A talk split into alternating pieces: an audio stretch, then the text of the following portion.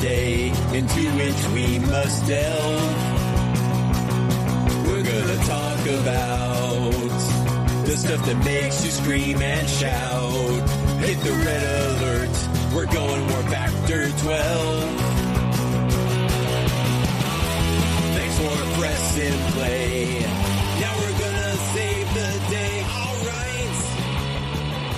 Why, hello, and welcome to issue 630 of Geek in the City Radio. I'm one of your hosts, Aaron Duran.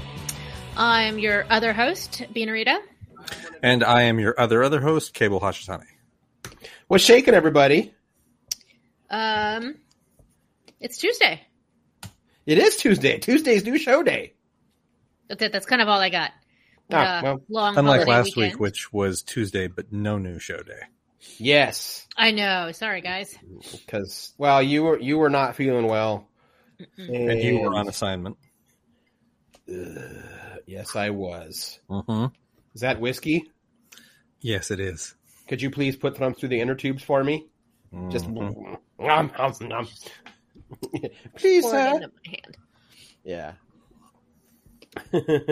I am drinking hey, something you made. Yay! I helped got- make it. I got my shipment of that yesterday, along with the other two tent show flavors. Yeah, Flashbang Cherry is really good.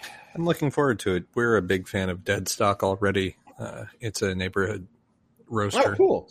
so we Oh. predominantly have been getting our coffee from there. Nice. I, like a dingus, haven't even tasted mine yet. And uh, Okay.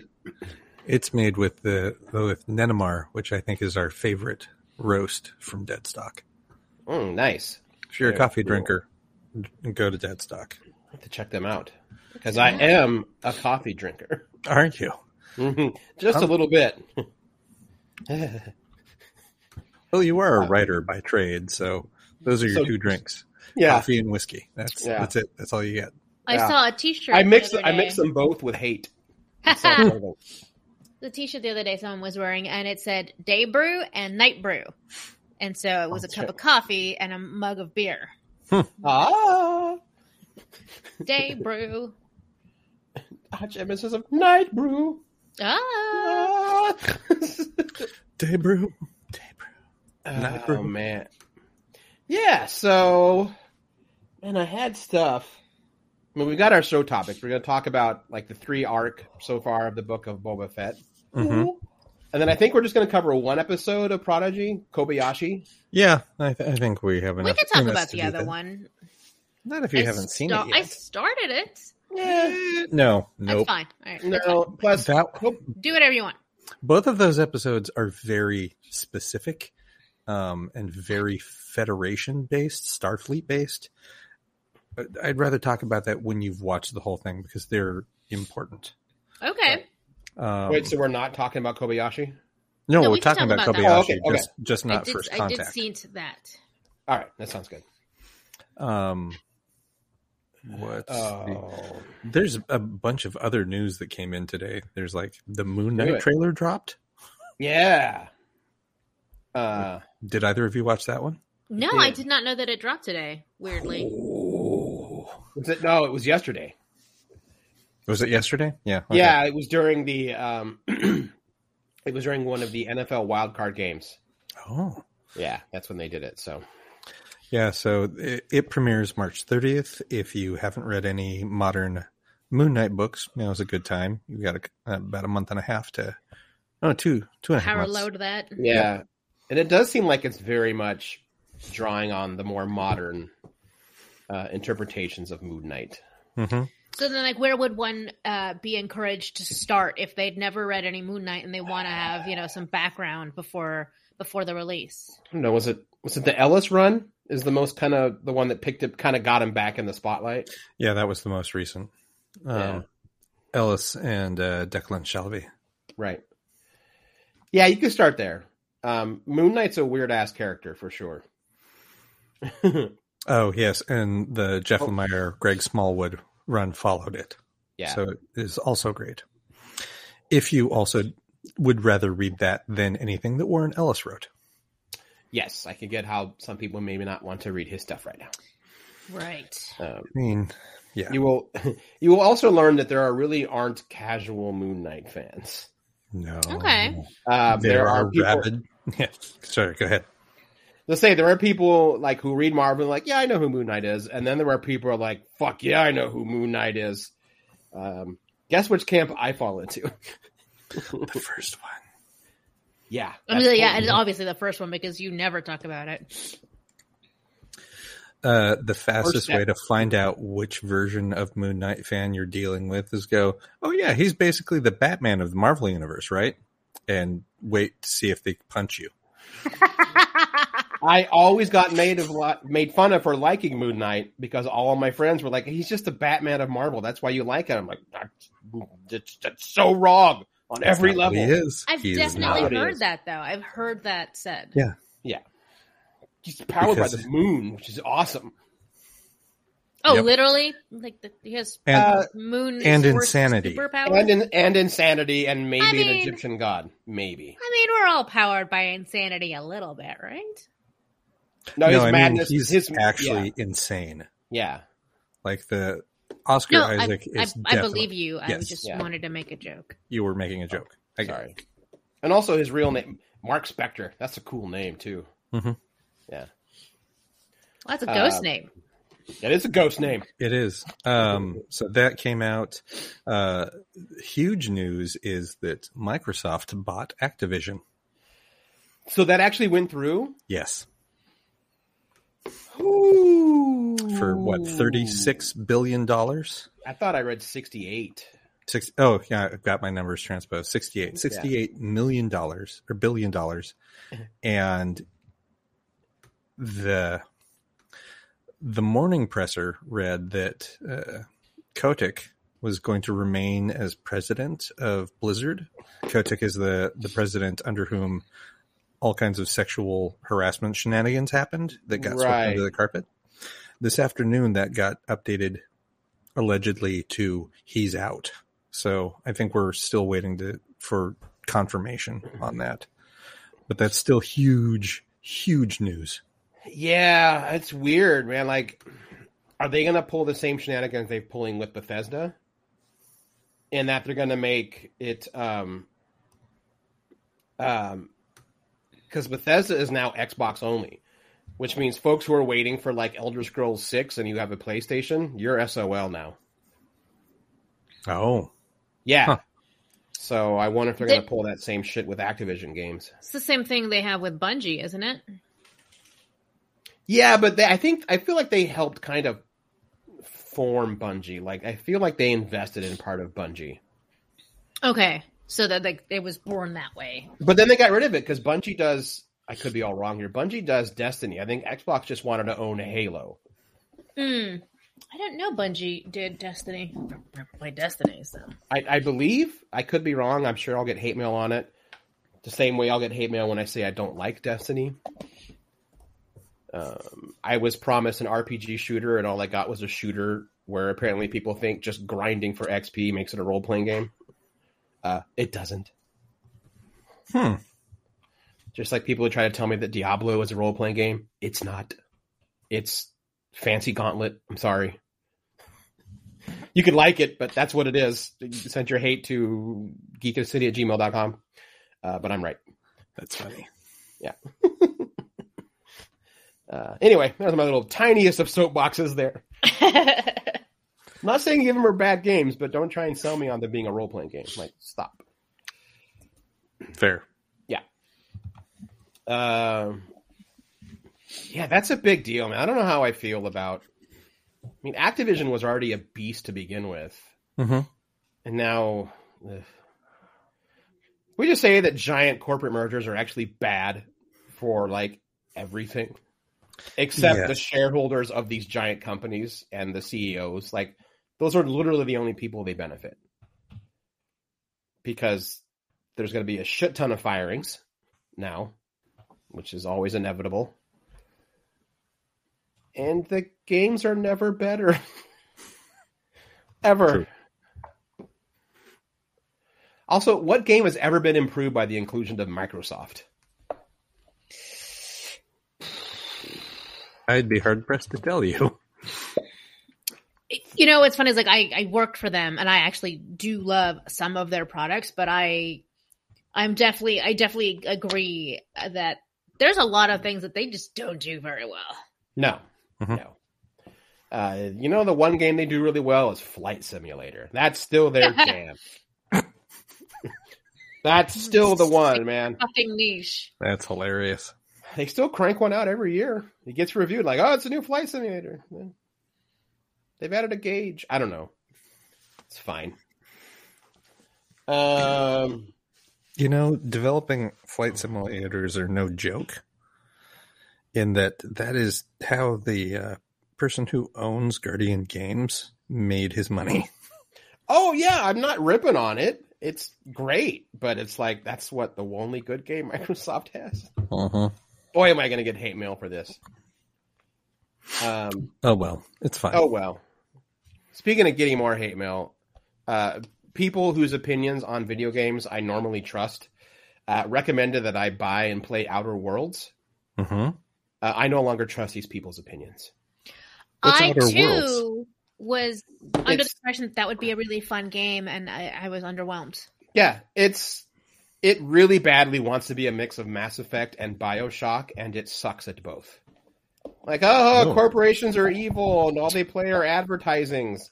I gonna was take liking the- it to Fallout, or at least the one Oh. Fallout that I've ever played. Okay, I've only played one Fallout, and I didn't like it, so I gave up on Fallout too. Um, yeah, and like the combat gets really fucking repetitive. Like, there's it, there's no challenge to it, and it, and the whole theme of like corporations run everything slash a little thread of libertarianism is just done better in Bioshock. Mm. Like in like in every measurable way, it's performed better in Bioshock than in Outer Worlds. I'm like, eh, all right, great. It's won a lot of awards. Yeah, it Really? has. I don't Yeah, know why. It's not that good. My It main thing was 20 like the story was just like almost non-existent. Hmm. Yeah, it has like no story at all. The the story is is pointless. It kind of Yeah. feels like you're like still like warming up and getting the lay of the land, and so all of the like story-ish mission stuff is just like, you know, like like episodic. Yeah, it's but go you haven't this. gotten. But then like, but then like by the time you're supposed to get to like the bigger arc of the of the story of the game, it's basically over. oh, really? Hmm. Huh. Because I mean, I don't I don't know where I'm at in terms of the main story. Uh, Um, yeah, I know. I finished the whole thing, and that's why I'm like, that that was over very suddenly in terms of story. Yeah, I'm on Monarch now, which I guess is a big deal, and I'm still just like, okay, great, this is fine. I'm I actually one of the crew members you pick up. I'm more invested in her dating this engineer chick who runs a space station than I am my own story. Like I'm like I want to help her have her first real date with this woman she finally got the courage to ask out. That's the more compelling story than the let's save all these frozen people in the galaxy and bring down the board. I'm like, eh, whatever. I'm gonna help someone find true love. That's really all I give a shit about. she was the best character in the game. yeah, Parvati, whatever. Yeah, she's the best. yeah. These are not ringing endorsements. Yeah. Her and the pirate medical officer you pick up. Yes, that's a good one too. She's Yeah. hilarious. I have all the other companions. I don't let them go with me because they're boring. Yeah, I, I bring the weird engineer who's really bad with people, and she's always trying to like, "Uh, Captain, I didn't mean you. And the literal pirate space doctor who's like, yeah, they're more. I mean, I can patch them up, but they're way more fun to shoot them. Also, she's got like a silver spoon background, Yeah, so that just Yeah. kind of adds to like her her hilarity, her hilariousness. yeah. Anyway, that was the Geek in the City Radio game corner, video game rant. I like guess. unprompted review of a, like a what a twelve year old game. I don't even know how. no, Outer Worlds came out last year. Yeah, it came out in 2019. Oh, two years ago. Really? Oh Yeah. no, 2019. That that scans because I think I bought it used from a video game shop, like on Foster Powell. Um, but it was still expensive. I think it was still like I'm gonna say like upward, like definitely more than twenty bucks for a used game. So I'm like, Yeah, I got the must be good. It was not.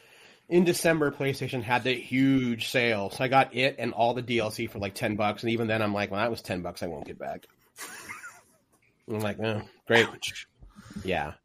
I was more annoyed that it took like a day to download so I could play it, and I was like, that wasted a day of background processing. It was, yeah, it was. Mm. Yeah. Yeah, I've I've had more fun with five dollar indie games. Oh yeah, totally for sure. Oh, time to. Uh, so, what should we jump into here? While I go and ban somebody off YouTube. Cool, cool, cool. Cool, cool, cool, cool. Tight, tight, tight. Uh, so Uh, we've got two things that we're looking to talk about. Um, Let's start with Kobayashi. okay. All right. So this is the return of the you know the the midwin after the midwinter break for Star Trek Prodigy. Mm-hmm. Mm-hmm.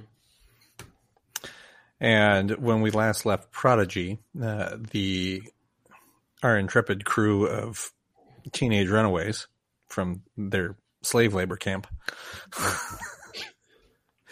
um, had managed Yeah. to activate the protostar drive, um, which launched them out of like the the warp drive they were in, or the you know the warp field where they were almost overtaken by the uh, Gwyn's father and his General Grievous knockoff action figure, and power you know powered them to far far away from them from this the bad guys.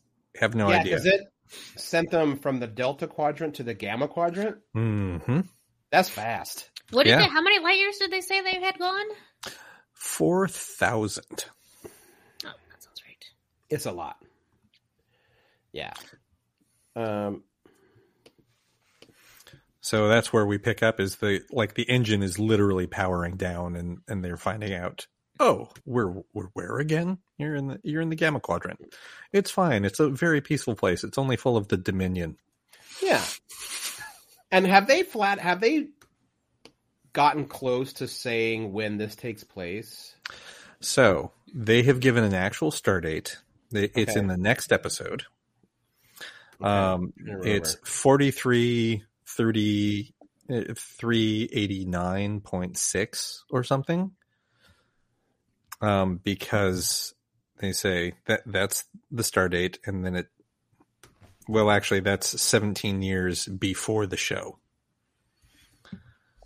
right so because it it's, is 'cause it's been it's been yeah the the ship's been missing for a while. Yeah, the ship's been missing for 17 years. Uh, the um, the implication from the star date and from the characters involved is this falls somewhere between lower decks and Picard, skewing Yeah, closer to lower decks. See, this funny the thing I'm reading is that some people are saying it skews closer to Picard. Because of how long the ship's been missing. So. It could, yeah, It's, like it's somewhere right in between because that is what a 15 year difference? Between what? Between uh, lower decks and Picard. Yeah, Is that 'Cause all? Picard, well, Picard's always easy to figure out because whatever we are from actually removed from Nemesis is how far Picard is removed from Nemesis. Oh Christ, how many years is that? I mean, they flat out said like if it has been 19 years since Nemesis came out, it has been ni- that's where Picard starts. So when did Nemesis come out? Got to do the math. Got to figure this out. No, he became a writer so uh, 2002. So Picard came out in 2019. Mm-hmm. So yeah, So 17 18 years. years. 18 Yeah, years. Yeah, 17.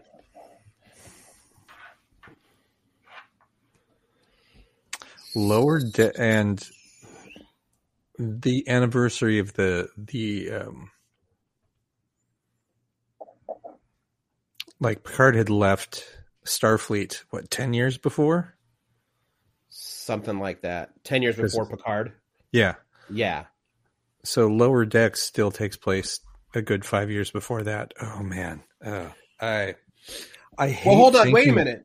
I hate thinking about this because we keep seeing Happy Troy and Happy Riker in Lower Decks, and it's like, oh fuck, I know what happens. Hold on here. I'm gonna give you Right. guys. Uh, oh no, I can't. Can I do that? Yes, I can.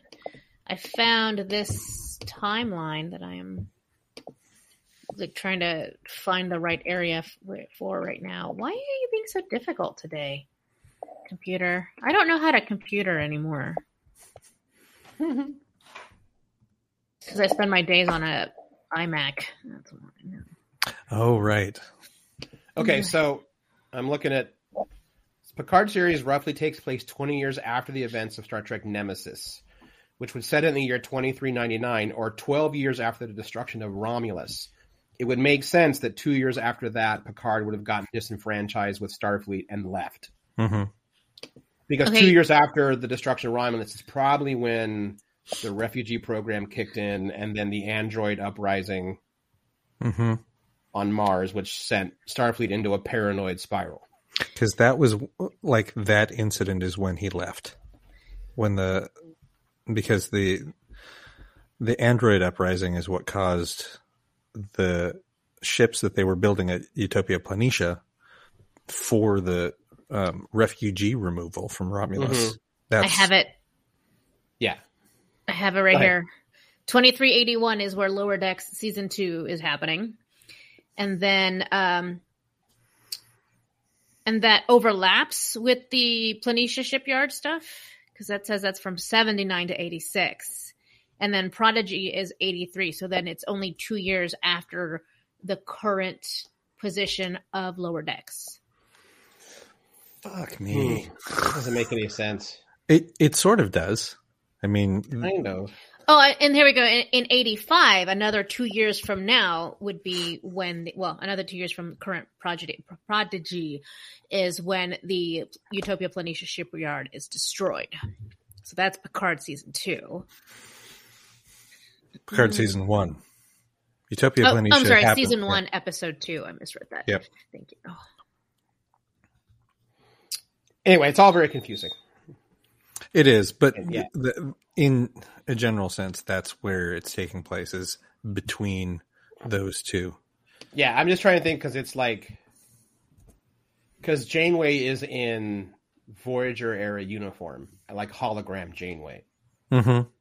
which is really weird. I didn't even catch that. You think she would be in lower deck style uniforms, right? For that matter, so would the the captain of the of the uh, Protostar, Yes. and Who I he's don't- not. I don't know if Denise knows who that is yet.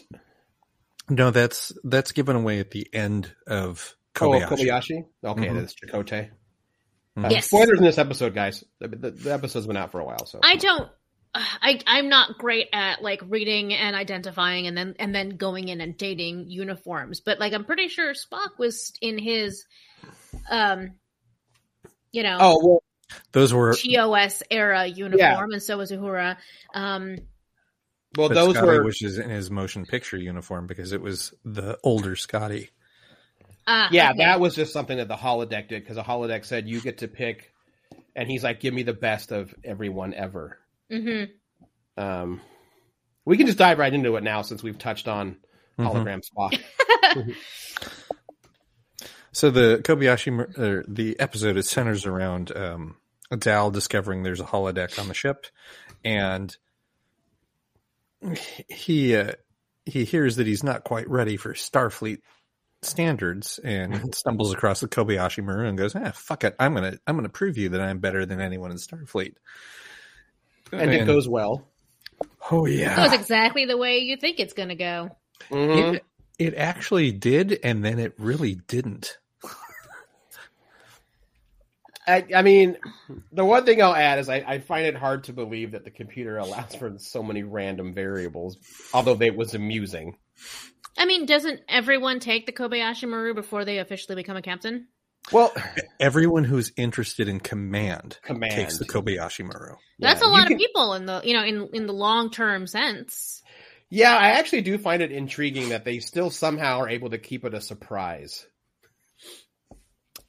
I don't. Christian said the same thing, and I'm like, and he's like, doesn't everybody know? I'm like, yeah, you know, after a fashion, everyone knows that the Kobayashi Maru is a no-win situation, but Dal doesn't know jack shit about the Federation. So No. it makes sense in in this context that he has zero idea that he's not supposed to ever win.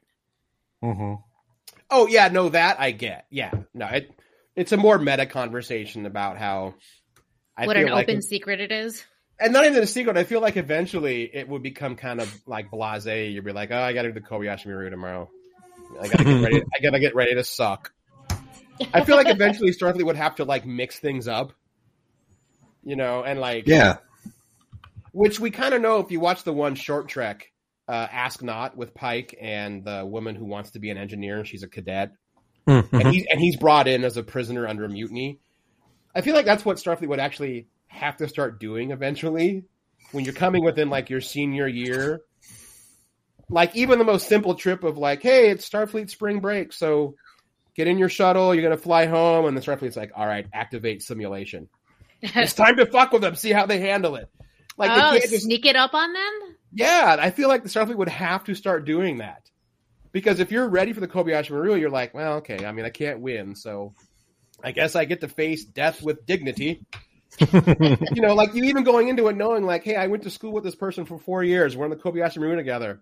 I'm totally going to have to order you to your death to do this thing, which would no longer be the test of character. It would be the taste of, eh, whatever, fuck it.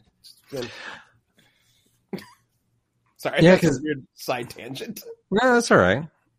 I, I feel like they have done uh, uh, different versions of the Kobayashi Maru. Like the TNG did one with uh, Riker and Troy when Troy decided that she wanted to go to. Yeah. Um, She Sorry. wanted to command. She wanted to handle. She wanted the night shift, like Yep. Crusher.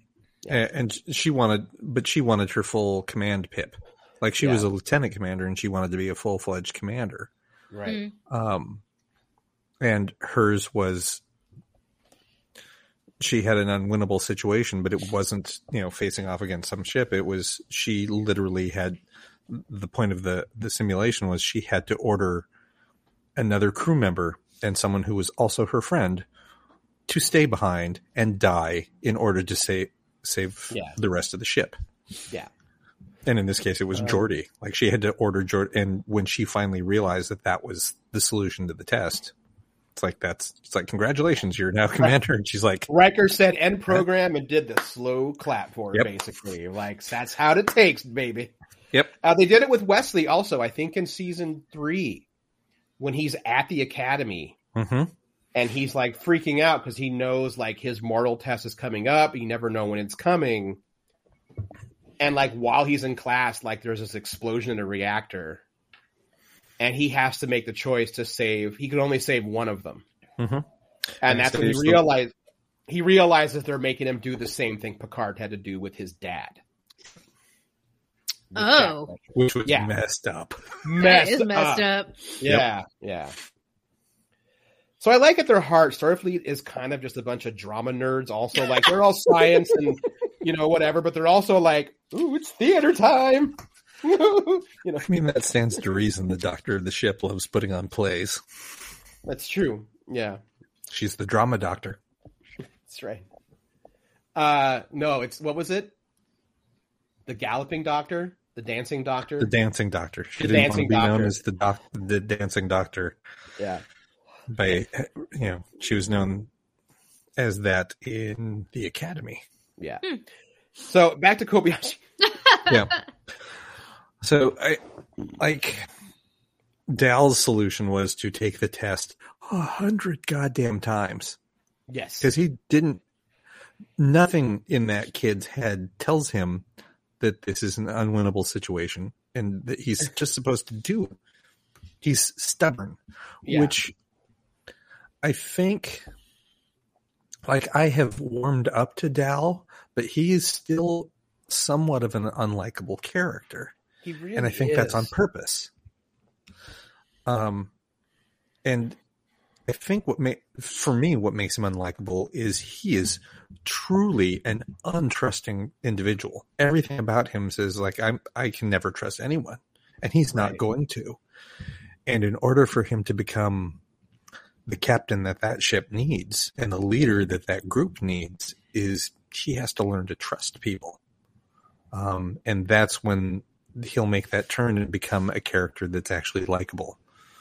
Until Right. then, he's just, he is keeping everybody, including the audience, at arm's length. I would argue that um well no, let me let me rephrase that.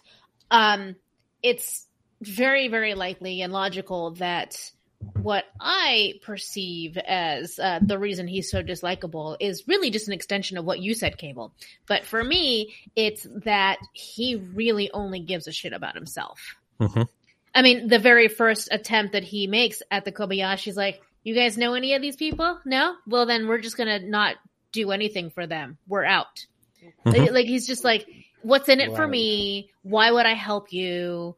Um, very, very much a you know like sort of um, not dar- not dar- Darwinistic approach, but just like just always looking out for me. More of a Nietzschean approach, to be quite honest. I was going to say more of a modern Republican approach, but you can go Nietzsche. That's fine. Um, You're not wrong. no, not wrong. Um, yeah, he's still not. Man, I, I still don't like him. He actually, he still makes the show hard for me to watch. Yeah. I like him better after the episode that follows. First Hmm. Contact, I think, is the. Eh, Denise, I think you're really going to like the First Contact episode. Um, it does help a lot. Yeah. I'm looking. I'm looking forward to seeing how that plays out. painfully. Um, but it makes you want to root for the characters, um, Dal included. Um, like it, I appreciate that at the end of his very unconventional solution to the test that he still fails Mhm. Right. and realizes and then through that failure that's what gets him to realize it's like oh i'm supposed to listen to my crew i'm supposed to not think of myself. I have to think of everyone else. That is the role of captain is to think about everybody else I, I before my own will I will say that like every episode Dal learns some sort of a lesson. But I guess he's just coming from such a low like the bar is set so low for him that he continues to be a shithead 6 episodes in even though he's constantly learning how to be better. i think it yeah that uh, yeah. that episode that's coming that that you have yet to watch first contact um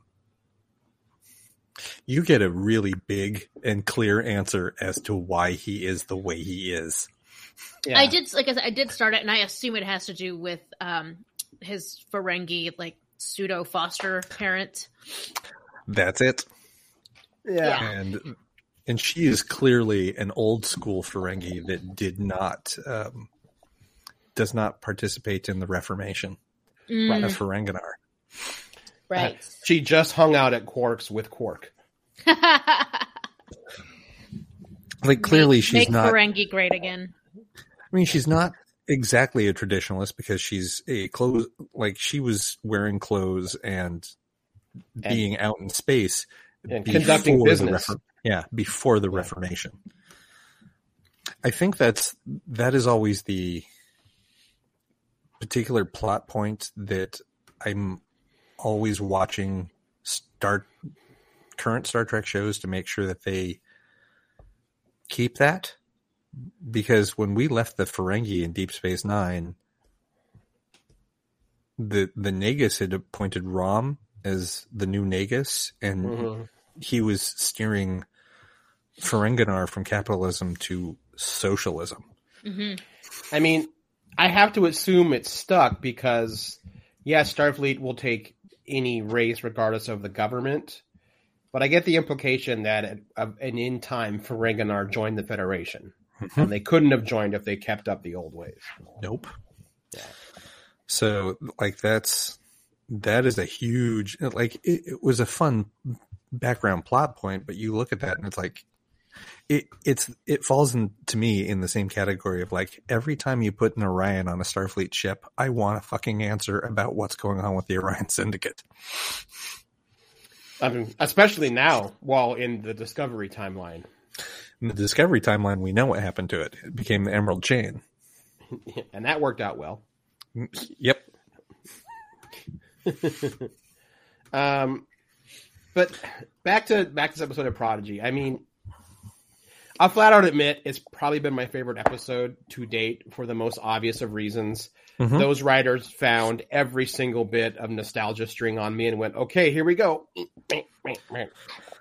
Like I just like I like fuck it. I just I fucking teared up when I heard Nimoy and Nichelle Nichols and Doohan and Renee Auberjonois. Was, you know, um, little side note about Odo's performance Mhm. they recorded that before Renee passed away. That is technically his last performance ever. They didn't say anything when he died because they knew they had to keep it a secret. I Yeah. when did he pass? Because I thought it. I knew it had been a couple years, but like, how long has this been in production? Uh, animation's way far ahead. Yeah, he passed in 2020. Yeah. Okay, okay. That I was thinking it was longer ago than that, He, Yeah, but not, not these by a people- lot. But he passed December 8th, 2019. Oh, 2019. Okay. oh, But there we- okay. animation's like done way, way in advance. Yeah, they they do that. Like, I think the shortest amount of time they d- d- take to do that is like three years, Yeah. Yeah. unless you're Disney Mm. Yeah. they've an massive- entire. Yeah, they have an entire continent of people. Right. Um, yeah, because it was like jump around a little bit. Um, when Kevin Smith announced that he was going to be show running Masters of the Universe Revelations, it was like, I think it was like in you know like mid to late 2019. He's like, and we'll Mhm. see you all next year. And like on the stage, Hasbro went aside and went, "No, man, it's animated. It's it's going to take longer than that." He's like, "Oh, then we'll see you in a couple years." You know? That was worth the wait. yes, it was, but um, so yeah, that was a real sweet thing I learned a few days after that. That was actually one of his last performances ever. Huh. Jesus, that's Yeah. a hell of a thing. Um, uh, and then being the dork that I am, I was actually in my head knowing from what every single episode, every line from Nimoy, Nichelle, and Doohan Where they were pulled from? where they were pulled from. Yeah, Of course. every every single one of them. Um, and yeah, one of them's from a movie. One of Doohan's lines. I'm Um, not finding uh, the credit in um, in his IMDb. Um, Or someone other- may not have someone may not have updated it, Mhm. but I, I think like the Trek writers like said like this is what he did. So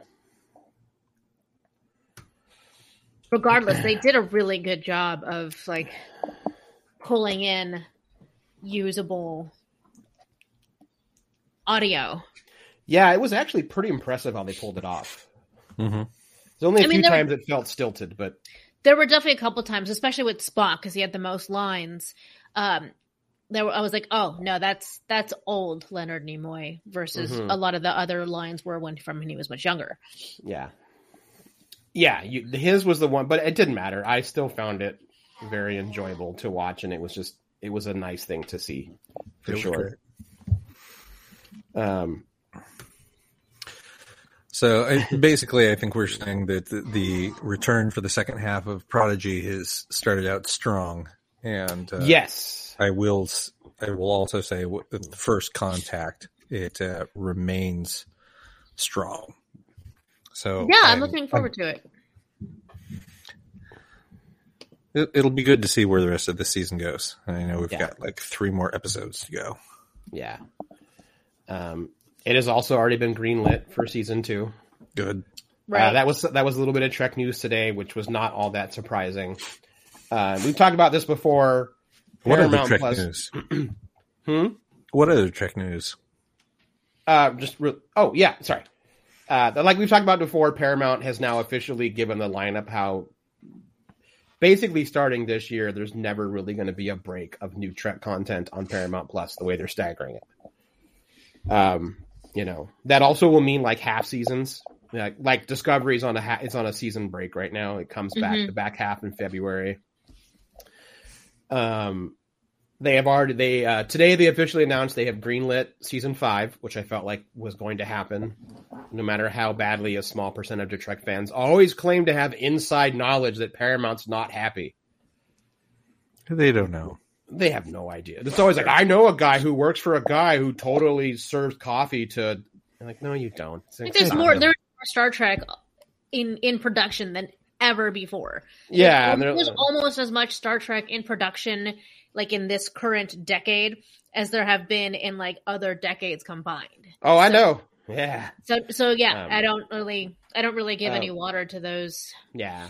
Strange New World season two was already been greenlit. Picard season three has already been greenlit. Lower Decks, I think season four has already been greenlit. Like it, and I believe like the head of Paramount and CBS have said like, no, Trek is like our juggernaut on this streaming service. I, I don't really watch anything else. A because their streaming service is awful. It really is. Uh, Mm-hmm. Oh no, lies. I I watch Drag Race um, on Yeah, cool. but that's the like the only other thing I use Paramount for. Um, you know, back when Discovery was new, I would cancel the service between seasons because there's there's nothing else. Yeah, Oh, they do have a bunch of Dis- uh, Nickelodeon stuff now, but that's that's a lark. Which Prodigy is part of. That's Um, right. my uh, my little niece who is eight, like Star Trek would be on the background, and she was I didn't care because you know she was eight, and she's you know eight year olds now are not like when I was eight year old. You could put me in front of TOS, and I'd be like ooh, but eight year olds now need a bit more to grab their attention, and yeah, I, I well, there's a lot on- more of the world is catered to them now. So yeah, yeah. I popped on Prodigy and like she's hooked. Like it's on her favorites on her sign in for Paramount And I'm like, yes. Wow, Um, Paramount is really turning into a, a drug dealer, huh? or or tobacco industry, if you want to go, you know, with that. I mean, that's fine. simile. Same thing. Tobacco is if, if it's sweet, sweet Trek. um, Quick little note about Nickelodeon. I know neither of you are like big NFL football fans. Um, when it comes back to regular season, I highly encourage you watch. Um, so whenever a game is playing on CBS, um, Nickelodeon streams their version at the same time. They have their own kids doing color commentary and stuff. That's right. Every time there's a touchdown, the field gets slimed. Um, there's like pow, pow, pow, like things that when there's a like when they're like when the line of scrimmage hits, you hear like like they add in all these like cartoon graphics, and like the kids are much more fun to listen to because like you know the regular commentators are like, oh, he's gonna rush and this is his history, and the kids are like, look at him go! You can't stop. I was gonna go!" ask. I'm like, are the kids actual like football, you know, data wonks, or are they just having fun? they're just having fun. and They know enough about football and the NFL to like not just be screaming kids. And there's always one adult there who Hmm. is like an actual sports, you know, announcer. hmm But I don't know if it's gotten if they have fixed this problem. But the first time I watched it, they're also getting that live audio from the field. And sometimes, you know, someone yells out, "You gotta fucking stop him!" And like on CBS, you'd be like, "Oh, ladies and gentlemen, that's just what happens on a live broadcast." And the kids are like, "That sounds like my dad." Like Wow, the kids don't get, they don't apologize for it, and they're just like, ah ha ha, he said a bad word. as long as the adult commentator is not Chris Collinsworth, this might get me to break my eight year boycott of the NFL. I don't think it is. So there you go. Okay. Anyway, that's a whole. There, yeah. there's my own little weird. I do kind of enjoy not having football information in my brain, though. Like my brain is bad, and I don't. Do I really want to fill it up with football? It's, there's so many other things I need in there. That's why if you watch it through Nickelodeon, it just gets to be this like wacky, chaotic thing that happens to have football playing. Yeah. I mean, it does sound like a good way to spend your Sunday is like have a couple edibles and watch kids commentate on football. yeah. No, it's pretty great. Uh, the adult is uh, announcer I've never heard of, uh, Nate Burleson. Because again, I haven't been in NFL forever. But anyway, yeah, that's the one adult. it's fun. It's hilarious. Yeah, it makes me wish they really got slimed. That would be fun. Yeah, yeah, Uh, great. Norm is in the chat, like reminding us that there are people out there who hate Discovery and hate Lower Decks, and like the their their reasoning is that it's it's not the Star Trek that they know and love, and I think that's a pretty flimsy argument because those two shows are very different from even each other. I I think it is an accurate statement. That it is not the Trek that they know. Um, it's not the Trek that I know, and I love both shows for completely different reasons. Right. I, I I think I don't like pigeonholing Trek to be one thing is dumb. Like the one thing that it should do is encourage the viewers to find the best parts of themselves and nurture that. yeah. Well, that And- that's the Star Trek that I know. I've watched at mm-hmm. least a little bit of every series, and I, aside from like the fact that it's it's modern, and so that way it doesn't have like the same tone uh, tonality as Voyager or Enterprise or TOS. Um, but, but by that argument, no iteration of Star Trek is the same as the the one that anyone before you know Yeah. who was a fan before is is is what they knew and loved. Yeah, it And there- never is. Yep. So and there are those critics too. if I mean, if you just want something that goes on and on forever and doesn't ever change, just go watch Grey's Anatomy. I mean, that's why it's there for TV that doesn't change, you know, uh-huh, uh-huh. or Law- literally any other Law and opera. Order. or any dum- dum- or any Dick Wolf show. Dum, dum. That's Yeah. I yeah Dick no Wolf. that is legit. I've been watching one of the Law and Order shows for over twenty years now, and yeah, it's Yeah, no, it doesn't ever change. It, it, it updates to you know reflect the current time, but it is the formula is the same every single week. yeah. well, Um, they've got like three recipes, I guess. and Um, anyone and anyone who always says like, "Well, that wasn't how it was when like Next Gen was on," it's like you need to go find old issues of Starlog or old like you know fa- sci-fi fanzines. You, just because there was no internet and you didn't see the complaining, there was complaining. Oh yeah, there was. There are entire newspapers devoting, like national newspapers, devoting art, like opinion articles from their TV critics, how like Next Gen was just, you know, a pox upon Gene Roddenberry's legacy, and how dare they try this? Like, who is this bald old man? You know, I was like, okay, Next Gen started with Roddenberry scripts. That's why it was trash. that's why it was not good. Yeah, It gave us Planet of the Africans. how dare you make fun of Paths of Glory? I can't even finish it. you know, maybe some for some people that's what's that, that's what they really mean. I was like, Star Trek used to be Uh, racist. really no, it's quick- not, and I'm mad about it. really quick I side note: I can't my, tell you that. my friend Kennedy, who I swear we need to have on the show one day, she has a podcast called uh, Your Away Team. hmm Mhm. um, where she basically her and her partner, her co-star, they do it in character as like historical. They do it in character as people living within like the TNG timeline, or maybe I'm trying to remember a little bit later timeline. They finally tackled Paths of Glory, and I haven't listened to it yet, but I'm really excited to hear it. Sounds like Lower Decks, the audio version. yeah, they're gonna. It's uh no, they're very serious about it. Like they don't. Oh, they, don't make have it- they don't have fun with it or make no, it funny. I no. assume. I mean, there's humor by how that what because what they're doing, but it's not meant to be funny. Yeah. I mean, the humor just happens naturally. It's not a joke show. gotcha. Um, yeah. Um. Oh my God, Paths of Glory. So bad. Oh my God, so bad. Um. So yeah. And don't I'll forget track- how fucking thirsty TOS was. Mhm. Yeah.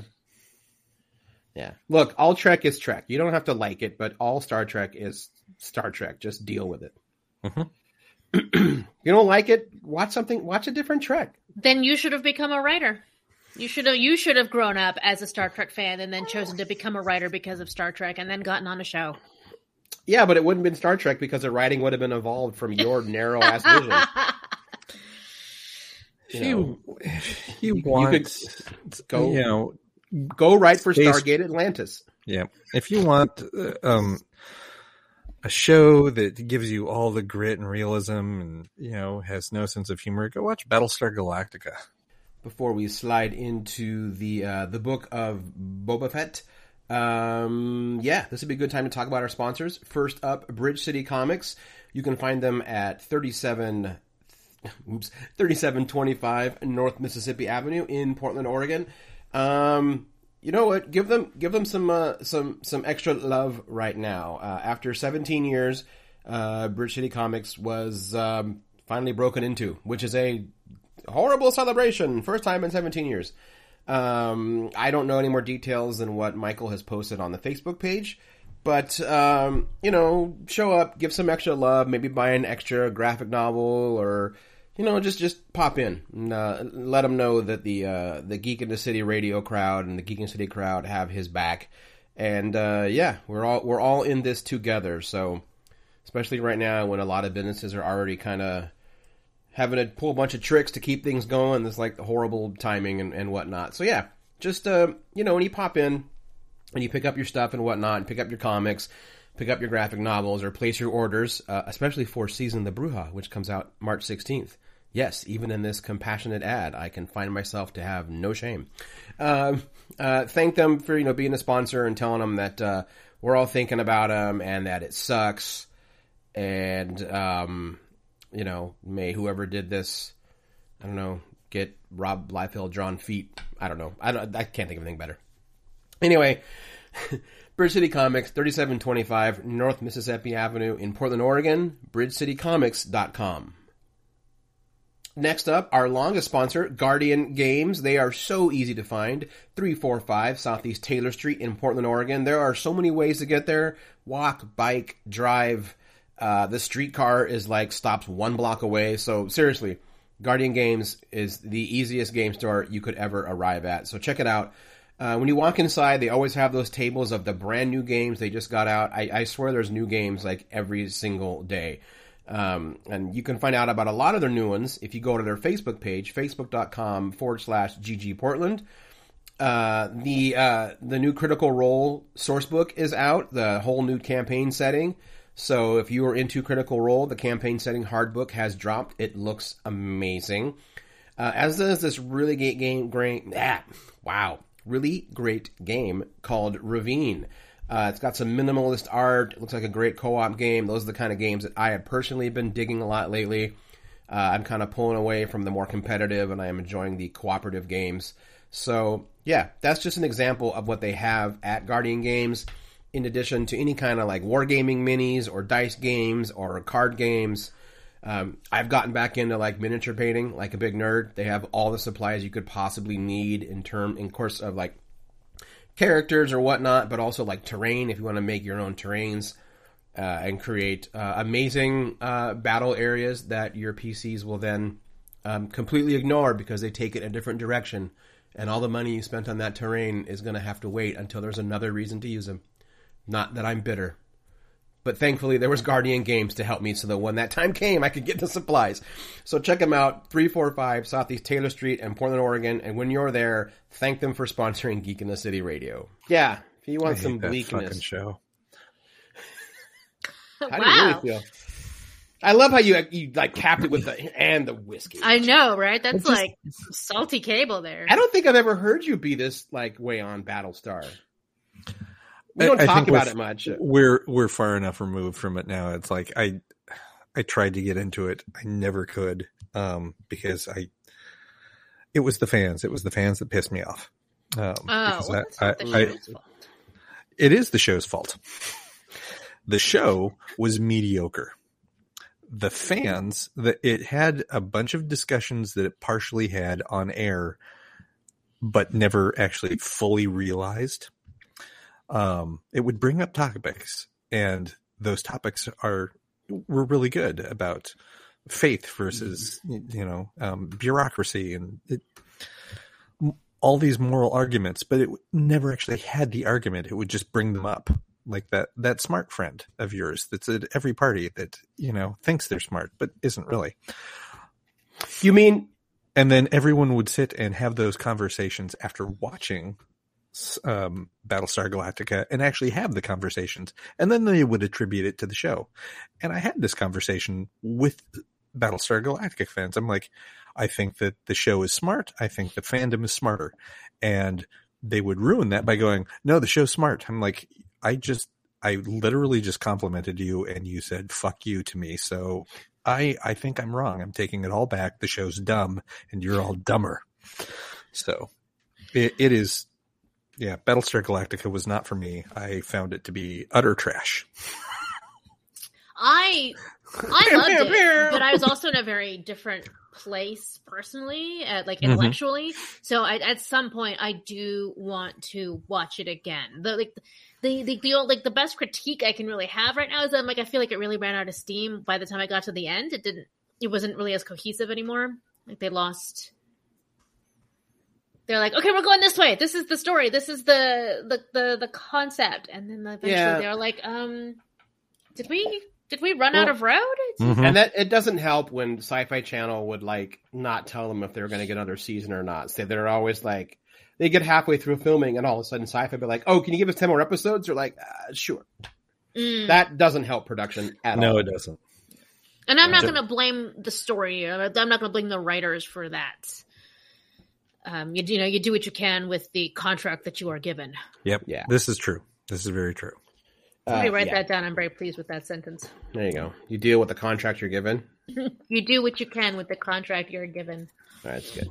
Well, before we move from the universes of Star War, Star Trek to Star Wars, uh, I feel like we should focus on a little little corner of this galaxy, mainly one that's on Southeast Hawthorne. Oh, um, but they're not sponsors anymore.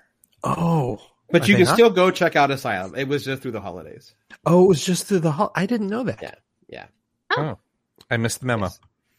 I thought it was in the emails. But you know what, folks, you can still check out Hawthorne or Hawthorne Asylum, thirty-seven thirteen Southeast Hawthorne Boulevard. Just not this weekend because they'll be closed the January twenty second through the twenty sixth. That's true. Oh, it's their um, it's it's that time of year, huh? Their Yeah, it's they- it's their they- shopping they- time It's their shopping times. Mhm. Mhm. Seriously though, I didn't know that. It, it was I feel literally in all the. It was in the emails and stuff. Maybe Did- we, I'm, I, we must have misinterpreted that because I read all of Anton's emails. I, I do, Anton. I'm sorry. Uh, um, They they are hoping that 2022 allows them to become a full time sponsor again. we will we will miss. Here's hoping. I was gonna say we'll miss them, but that's not true. We'll still see them, but Oh. uh, I, I know that we will miss doing live reads for them. Yeah. Well, maybe someday. Again, soon. Just saying. That's all. Let's see what twenty twenty two will bring. Hint, hint, listeners, buy more asylum stuff. Go to. That's right.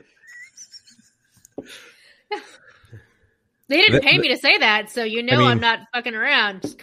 That that is how capitalism works. Yeah. If you Also, go I spend really- money at our sponsors, they make more money that they then give to us to sponsor us. Mhm, That's right. mhm. Yep. Also, I hope that this plays on their in their store anyway. 'cause it's funny now. No, it, they always it always gets done. Uh, Well, let's. well, let's speaking of speaking travel. of speaking of capitalism, let's go to the fucking galaxy far, far away with the credit rules. And this is true. and and and Rancor's drool. So we're we are now three. We're almost halfway through um, the book of Boba Fett. There are three episodes in. It's going to be seven episodes altogether for this. Hopefully, this first season. I don't know. I don't know what they're doing. I don't know Um, either. I mean, is this meant to be a one and done, or I have no idea. We'll see. I don't doubt it. So much of this feels like um, it, it is both a show within itself and set up for whatever else is coming down the pike with Yeah. um, the That- Rangers of the. New Pope, the Rangers of the New Republic, the Ahsoka, Mandalorian season three. There's one I- more, isn't there? I think I think Rangers is officially dead. oh, is it? Yeah, Oh, I think okay. so. Yeah. Uh, That's that's too bad because Yeah, I wanted to getting- see Captain Appa patrolling the, the the uh, the New Republic. Uh, I mean, we still might get him, but I think the show itself is officially dead. Um, oh, there was a bit of news that uh, Ling Ma Wen got in a little bit of trouble for, Ming Ming Na. or Ming. Yeah, I'm sorry. Um, on her Instagram after the last episode of Book of Boba Fett, uh, when she was saying, "I hope you enjoyed the show," and then she wrote, she's also like showed a picture of Katee Sackhoff. And said, and also congratulations to my friend Katee. I can't wait for everyone to see the Bo Katan series. Oh, what? And you know, she Bo she got Katan that- is getting a whole series. she got that she got that email or call and that that instagram post went away with like whoops a daisy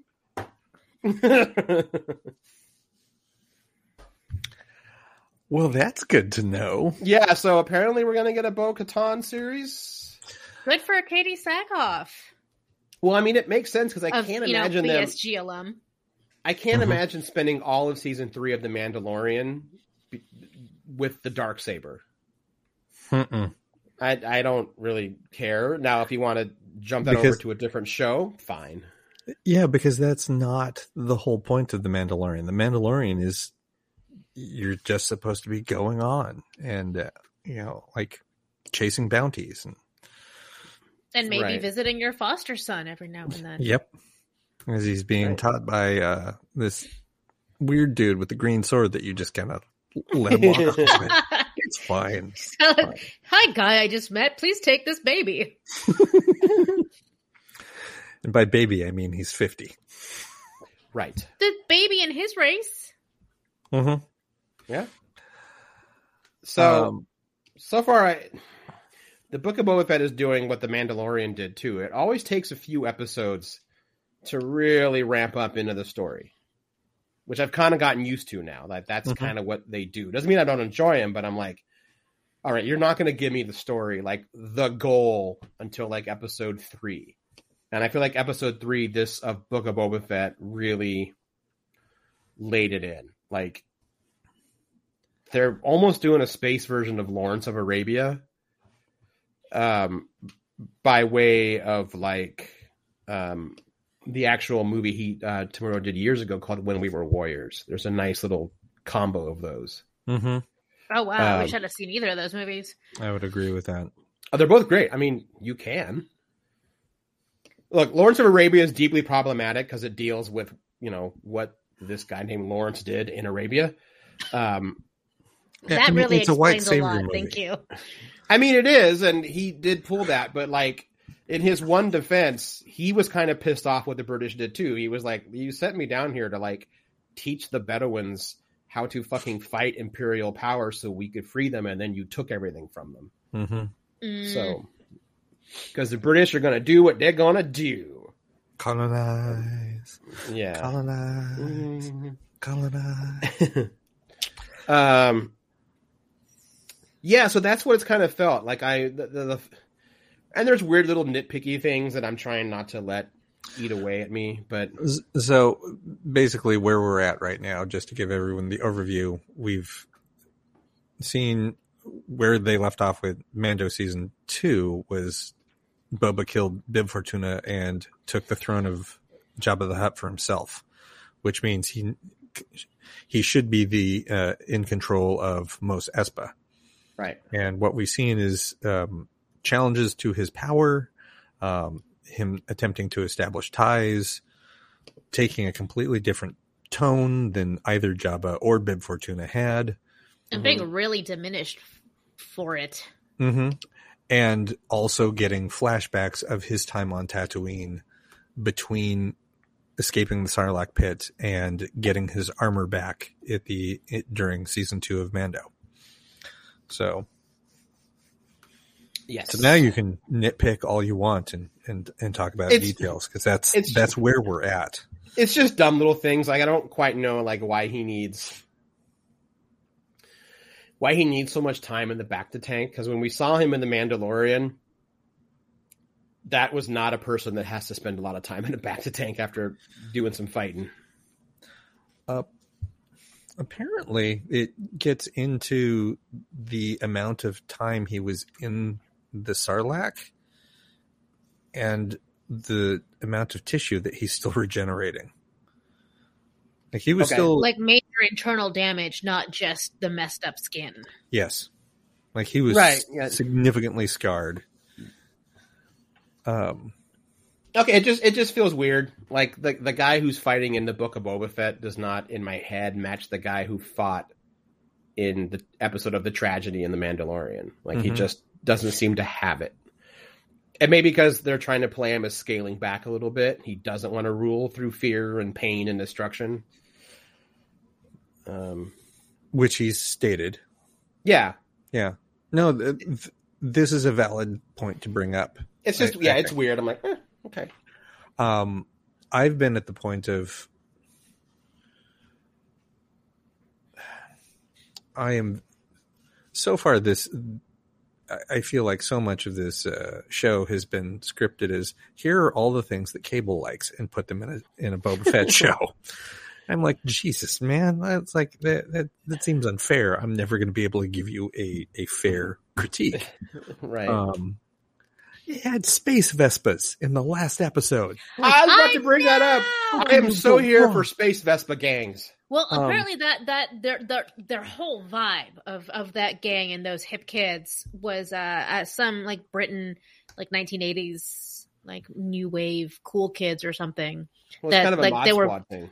Yeah, yeah, it's, and It- but they, I guess they were like sort of replicating those the, that that culture of those Yeah. kids Mhm. from Yeah. from not just the the Vespas but like their whole outfits and and all Someone of brought that. up the movie Quadrophenia um, as inspiration. There's also some uh, there's some very Bosozoku vibes that come from them. Yeah. Um, Merrick coined the term uh, droid punk for their particular aesthetic. I That's could cute. see that. I like it. Mhm.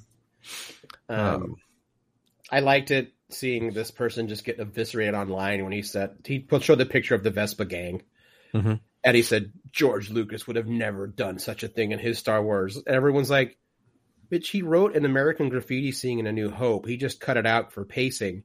And there's a '50s diner in Attack of the Clones. Mhm. Like, like he loves that stuff. What are you talking about? He wouldn't have liked that.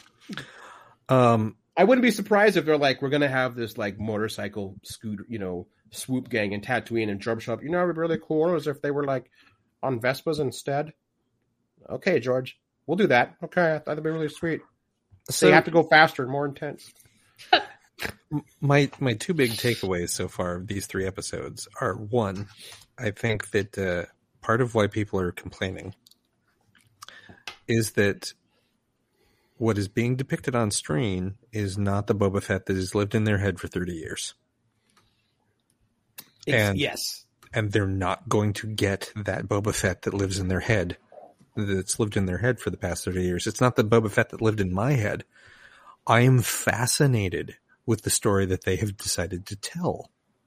Uh, they being uh, Favreau and Filoni, right. um, because this is not where I would have thought Boba Fett was going to go, and instead No. we're getting an anti-establishment, um, socialist, um, land back activist version I of Boba know. Fett. Like this is, it's like th- he's. it- He's a more intense version of Boba Fett than we would have ever gotten if we, he was just going to continue being the badass bounty hunter. right.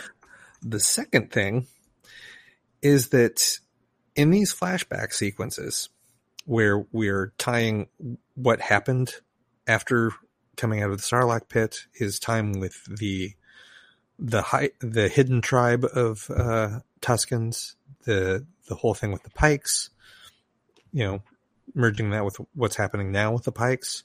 Right.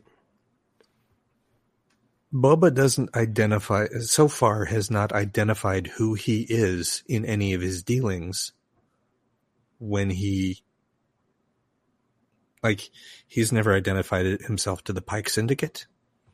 He hasn't identified himself to anybody because he's not currently Boba Fett. He does not have his armor, so he's hidden his identity. Oh, during like flashback stuff. Yes. You mean? Okay. Yeah. Which means no one is associating the man who sits on Jabba's throne in current time that Boba Fett with any of these activities that Boba was doing prior to his return. Yeah, the guy on the throne, they're just expecting to be that badass bounty hunter. Which means we have no idea what he's actually got in play. Right. This whole I'm going to be the daimyo of Mos Espa feels like a huge feint. I I had not um projected. I, I I haven't spent any time trying to like guess what his aim is, but that that does make sense. Like if no one fucking seems to know who he is, even though he's been on this planet the whole time, Mhm. but but it's yeah, it's it's like having two different personas. Um. So then, like, what? And and like that. I, I it does make sense that he like orchestrated that that mis um that misidentification that Mhm. misdirection that that like he is not making sure people know bitch i've been here i was the one who helped these guys before you know before you fucking killed them all and i you know i did this i did that i mean whatever else he's gonna do that we haven't seen yet uh, from the the flashback uh, scenes. Yeah. Yeah yeah. What's why why have you done such a good job of separating you know boba fett the bounty hunter and boba fett? Or i don't know maybe he gets a different name when he's with the um oh my god now i'm gonna blank on their name. With the, the Tuscans? the tuscans thank you. I feel like they just didn't he just didn't have a name. i mean they they've learned to communicate Yeah, but So, we've never like- once seen a reason for them to actually identify themselves by a name anyway. Mhm. So, I mean, i who knows? suppose but that's like a really uncommon thing in any culture Yeah, I, it just may not be needed at this time for us to know. Like as far Oh, as no. we know, they just referred to him as outsider. hmm Yeah, Outsider who learned our ways. yeah. Um, And I they gave feel him like enough sorry. I'm saying I feel like that other motorcycle gang that was running protection for the Pikes is going to have one hell of a fucking reckoning. Yeah, that uh, when that scene where he left the uh, the Pike operative and said, Mhm. I, "I will deal with this," I'm like, "Oh, they're they're dead. He's going to kill them all." Yeah, because I And- I feel like he's not mad at the Pikes. Like he gets the price of business. Mm-hmm. Merrick's like, "Hang on, we're seeing a completely different version of Boba Fett, which is why I've been down this road of like, oh, he's not who I think he is. He's whoever they're telling me he is and showing me he is." It's like, "Oh, you're right." It's like she's like, he may find a completely peaceful way or a different way to resolve this. And then he walks over that crest and sees the burning village and she's like, "Nope, you're right, they're dead." Yeah. they're they're 100% dead. because this is yet again another time in his life where family was taken from him. That's I the one thing he goes even- through. I had not even thought about Yep. that. Yeah, that is. It's the one thing that he has that his life has repeated over and over and over again. Every time he finds a family, they're fucking killed. They're Mhm. taken from it. hmm Yeah. I never remember how he ends up no longer being with that gang of. um like, were they, were they also hunters? bounty hunters when yeah, he was a kid? he was he was All his- raised Mhm. by uh, Aurra Sing, Bossk, and Dengar. Okay, I couldn't remember. Um, and thus I cannot remember how their time together ends. But I'm assuming it was. We don't good. see it on screen. Okay. We don't see it on Well, that screen. We know it. that. Um, well, we know Aurra Sing is killed. Um, yes, because that but that happens off screen, and that's mentioned by um, Is it in Solo? Yeah, it's Woody Harrelson's character killed Aurra Sing. Yeah. Um, Um, and considering it's now canon, the War of the Bounty Hunters, the last time that Boba sees Dengar, Bossk, Zuckuss, and 4-LOM, he kills Zuckuss and 4-LOM. yeah. He abandons Dengar to die on an ice floe and cuts off Bossk's legs, So uh, it went well. Which will grow back.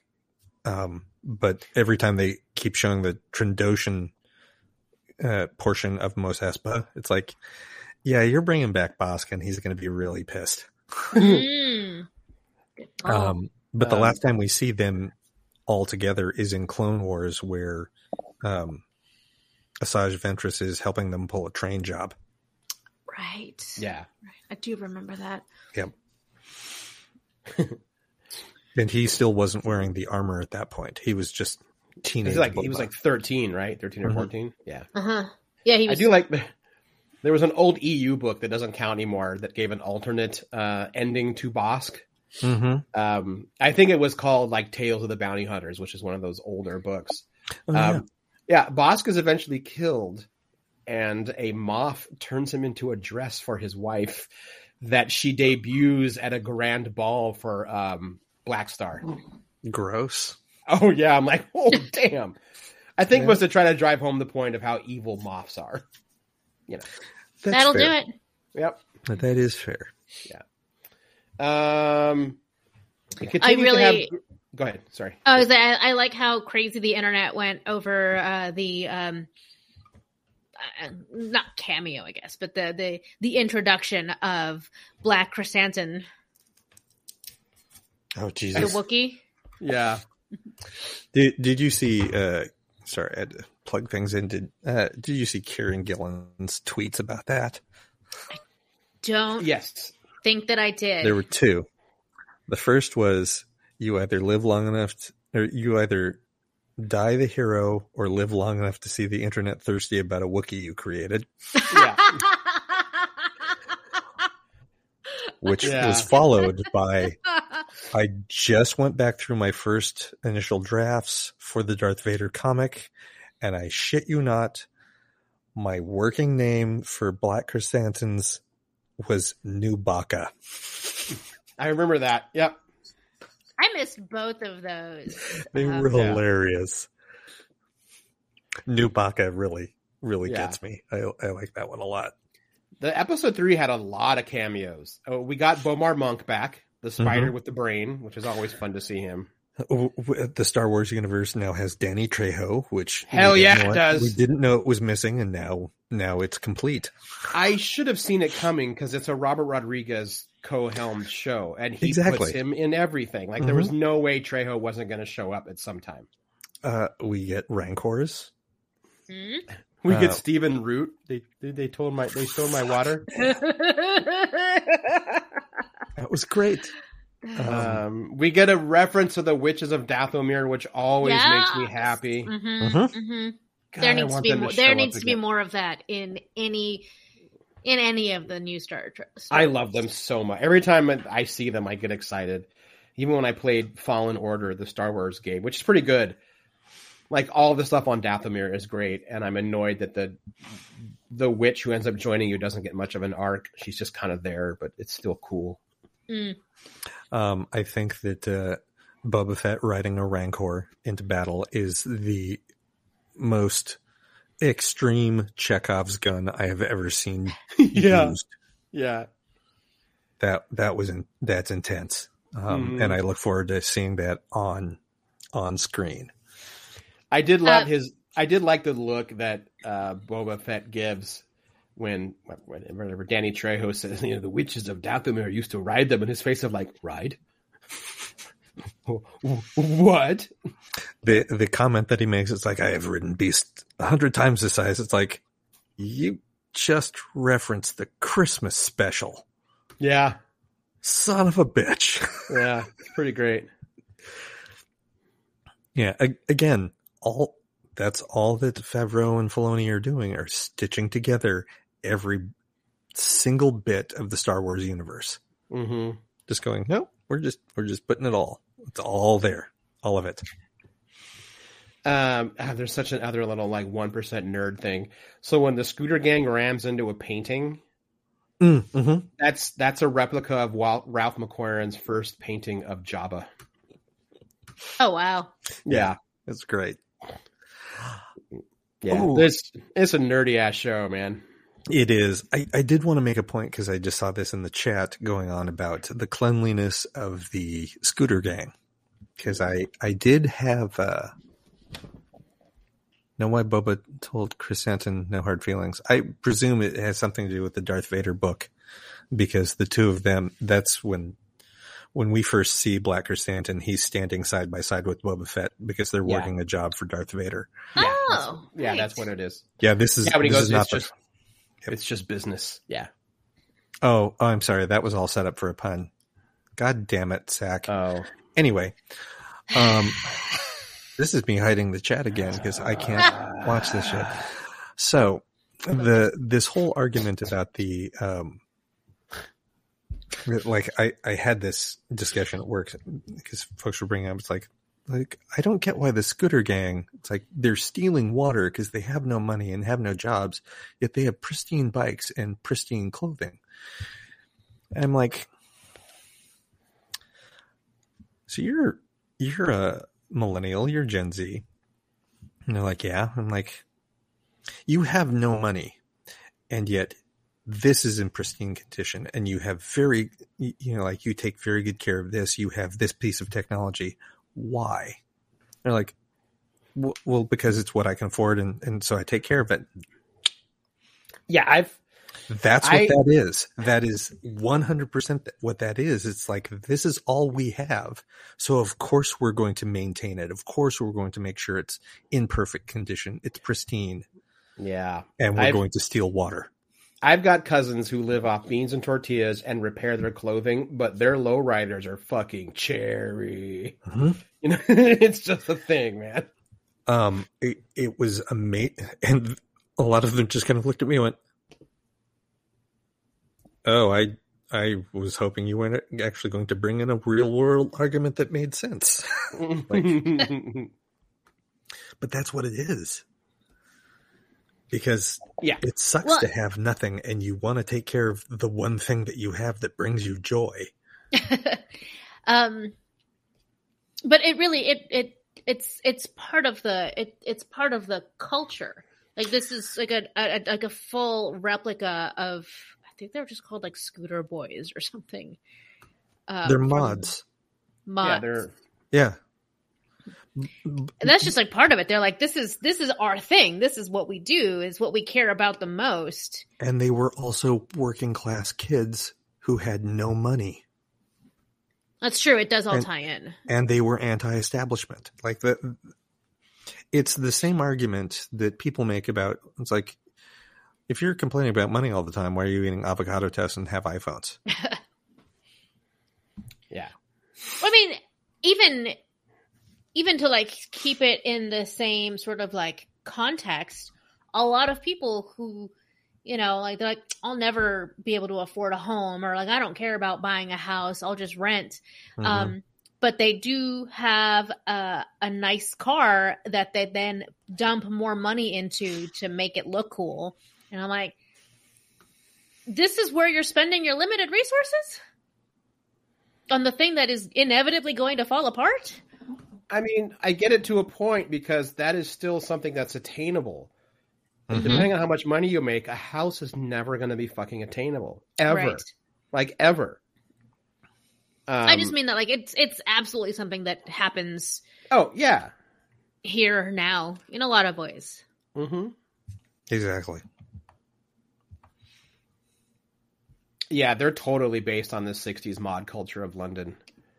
With like the 47 side view mirrors and Yeah, and they're actually kind of clean cut, even though, the, as a rule, the mod culture, they were like lower middle class, but they were dressing that way because they didn't. They were like, "I don't want to spend my life in a fucking coal mine in Wales." Mhm. So I'm gonna take what little I have. I'm gonna wear this like really cool foxhound, fox, you know, whatever tooth suit, houndstooth. houndstooth, and keep it as clean as I can. And I have this one scooter, and I'm gonna make it clean as I can because that's all I've got.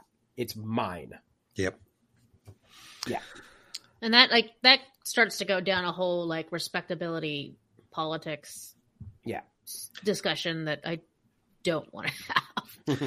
but, But that's uh, this is not the first time Filoni has used Star Wars to talk about class warfare in and modern Favreau, culture. he's doing it too. Yeah, Um, but I mean, like that's when Clone Wars took a two episode arc to talk about war profiteering. Mm, mhm. right. or the one Jedi general that did not see see clones as living beings. They were Mhm. just tools he could send to die. Mhm. Mhm. Uh, or that, that casino planet in um, what is it? Episode eight. Yep. Yeah. The- Yeah. yeah. I Jedi. love, I love that sequence. I get exactly what they were doing. I sat there Yeah, going, like oh, that part when he says, "Let's see who owns this ship." Oh, he sells ships to the bad guys. Oh, but wait, and the good guys. Mhm. and the good guys. Mm-hmm. Yeah. Um, the one thing I, I'm something I'm noticing with this show too. Um, this takes it back a little bit to my ear- early opening rant about how a game really wanted to be Mass Effect. Mhm. Um, what I'm seeing in the modern, the not the non flashback scenes of the book of Boba Fett is he's doing that thing you're supposed to do in Mass Effect, which is all the side missions and get all these supposedly lower class people to be on your side. So that when you do the big ass assault against the big ass bad guy, they don't have allies anymore because you've taken them all. Mhm. Yeah. Yeah, it's it's four little punk kids on their little Vespa scooters, but you know, he's also you know, he's cut a deal with the water guy of like, I'm gonna make you do this and be fair. You can still make a profit, but you can't gouge people. Mhm. You know. Yeah, he's he's making buddies with all the folks that like maybe don't have the biggest guns or own the most land or whatever. Uh, Yeah. when we were watching this last episode in particular, Christian kept making, um, he kept calling out different prophecies from, you know, like in world prophecies from Dune, A little bit, yeah. including like riding the Rancor, like getting all of these locals on his side, going out into the desert blind. There's a little bit of that. I mean, Lucas flat out admitted that Dune inspired him, so why not just continue it here? Sure. Yeah. You know. Uh, my my prediction for where this is going is I honestly think that uh, there is a Tatooine for, is for Tuscan's agenda that's going to be revealed. That's going to s- mess up everybody except Boba. Yeah. Um, and I think the only person who's in on any of it is Fennec. That is radical, and I love it. Mm-hmm. Like, I, I, I hope you're right because I want to see that. And it's Yeah. it's definitely like a that is a message that is like really building steam. I think in in the real Yeah. world. So And they've also a couple times now keep mentioning how Tatooine used to be an ocean. Mm-hmm. And I keep wondering if there's going to be more than one season. If the other big reveal at the end is that like they've learned that like, oh, the ocean's still there. It's just deep underground now, Yeah. kind of thing. Which could So- be interesting. Uh, I I think that uh, when we get to the end of this, it's he's not just seeking power over a criminal empire. He is trying to do right um, by the entire planet. Um, I am my dark horse hope, not dark horse the comics, but you know, um, We're doing Star Wars again. yes, they are. Yeah. Um, my hope is that uh, the big cameo at the end of this is uh, Omega. I keep hoping that too. We'll see. under what context? I don't know. trying to find her brother. Oh, duh. Thank you. yeah, There's Um, always there's already the link that, like she knows Fennec. mm-hmm. yeah. Shit. Where? Ah, fuck. Now I'm gonna have to do that like timeline math all over again. But um, She's essentially anywhere between what two to five years younger than Boba. If that, two to three years younger than Yeah. Boba. Yeah. He was Alpha. She's Omega. Yeah, because he was well, he's ten in clones. Mm-hmm. She's nine, Eight or nine. Ba- yeah. eight or nine in Bad Batch, and you figure she's she's being created. Uh, well, obviously, a year or so before Revenge of the Sith, No, she'd have been. They'd have made her a couple years after Attack of the Clones, but it's roughly ten years between Clones and Sith, right? Right, because she was made before the Bad Batch was Yeah. actually made. Yeah. Yes. Yeah. Because she's like, I watched you all, you know, grow up in your cylinders. Mm-hmm. Yeah, because she's technically older than all of them. Yep. Like they're her older brothers, but she is really the older sister. Yeah. Hmm, there's fun stuff going on. I'm Uh, enjoying playing the game of like what if kind of thing. Mm-hmm. You know, yeah. I'd also still like to see Cad Bane. I know, man. It'd be pretty sweet. I, I I do admit we are calling the the show the the two old Asians show. I mean, Temuera is sixty. Ming Na is fifty eight. Now with the old Mexican. Now with the old Danny Mexican. Trejo's like 72 or seventy. Do you think he's going to be around more though? I thought it was kind of a one-off. He'll have bit I- parts, I bet. I, don't think you'll see it's him a in the- one off. No, No, if he's there to help Boba learn to train a Rancor, he's kind of got to be there. Mm. that means he's part of the court. until no, you still need a you still need a, a gamekeeper after the training is done. So yeah, you Mhm. could. I just I just don't. I wasn't expecting to see him like continuously. Right. I, I mean, it makes No, he'll sense just show from up. an acting sto- standpoint. It's like, oh, is he actually a regular? Yeah, I think he is. Yeah. I also think this is not the last we've seen of Black Krrsantan. I think he's going to loop back around and go, well, now I owe this son of a bitch a debt. Yeah, So- totally. Yeah. That's the code. Well, I mean, although he turned his back on the Wookiees, so he may not, but that, that may still pull at him a little bit of like, "Ugh, I gotta fucking do it. Mhm. Son of a, yeah. Yeah, it's good. I like to see where it's going. You know, another kind of fun angle is when you think about the fact that like Boba Fett has never had he has never had a good experience with a large, powerful body or governmental force treating people well. He has no belief in that kind of structure. The the old republic sucked, the empire sucked. He probably assumes the new republic sucks. Mhm. He's like, no. Yeah, people should take care of their own. These massive things are garbage. He trusts credits. Well, can't fault that. I think Credits that- and the and the blaster decide.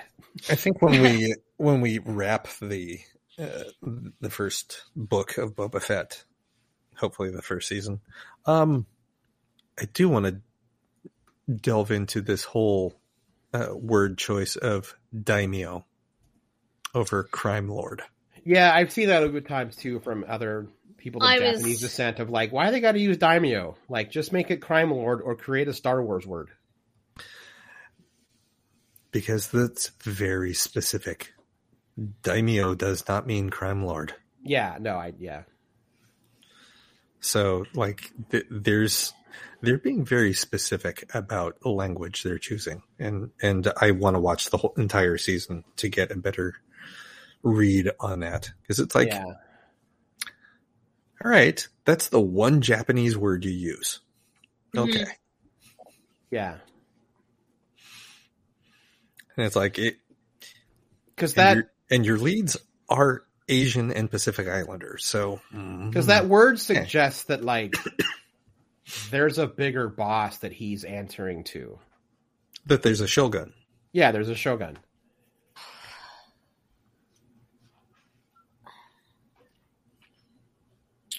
And now, It's a, now it's I'm, Omega. I don't know. I'm I'm trying to um remember. Is he, he's not the daimyo, or is for for way to go, cat. All of Tatooine is just for that region that For he's Mos in. Espa. Mos Espa. Mos Espa. Because Very that's how because that's even back in the day. That's how Bib Fortuna was referred to as. He was the daimyo to Jabba the Hutt He was the major domo. To or Major Jabba. Domo. Yeah, that's right. Yep. Never mind. It's something different. and then he takes over as daimyo after Jabba gets killed. It's confusing because people think uh, like because Major Domo makes it sound like it is also No, but it's not. Japanese, but it's not. Like Major Domo, uh, I think it's British. Yep. What are you doing? it's the fact that there's also the the No, it's- you know confusing it with like uh, Domo Arigato. That's Uh, it's probably got where people get it's got from. it's actually got Latin roots, and the Spanish used it first, and then the English uh, anglicized it, and then the yeah hmm the Portuguese took it, but it what started was as a, the what was the pre-anglicized word? Uh mayordomo, taken from major domus, Latin for principal of the house. Mayor, mayor, Mayordomo, yeah. mayor, Mayordomo. Mayor. Well, I, I can I can do fascinating. etymology later, um, but yeah, no, I'm you're right. It- I'm it- just reading this is. from Wikipedia.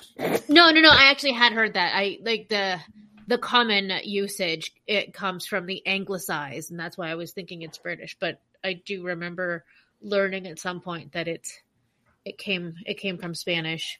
hmm Um, it's just a it's just a weird word. But no, yeah, I think it's the domo, and you know, like domo is a a well known word in Japanese that like people I think just like automatically assume it's a Japanese word. Major domo. Yeah.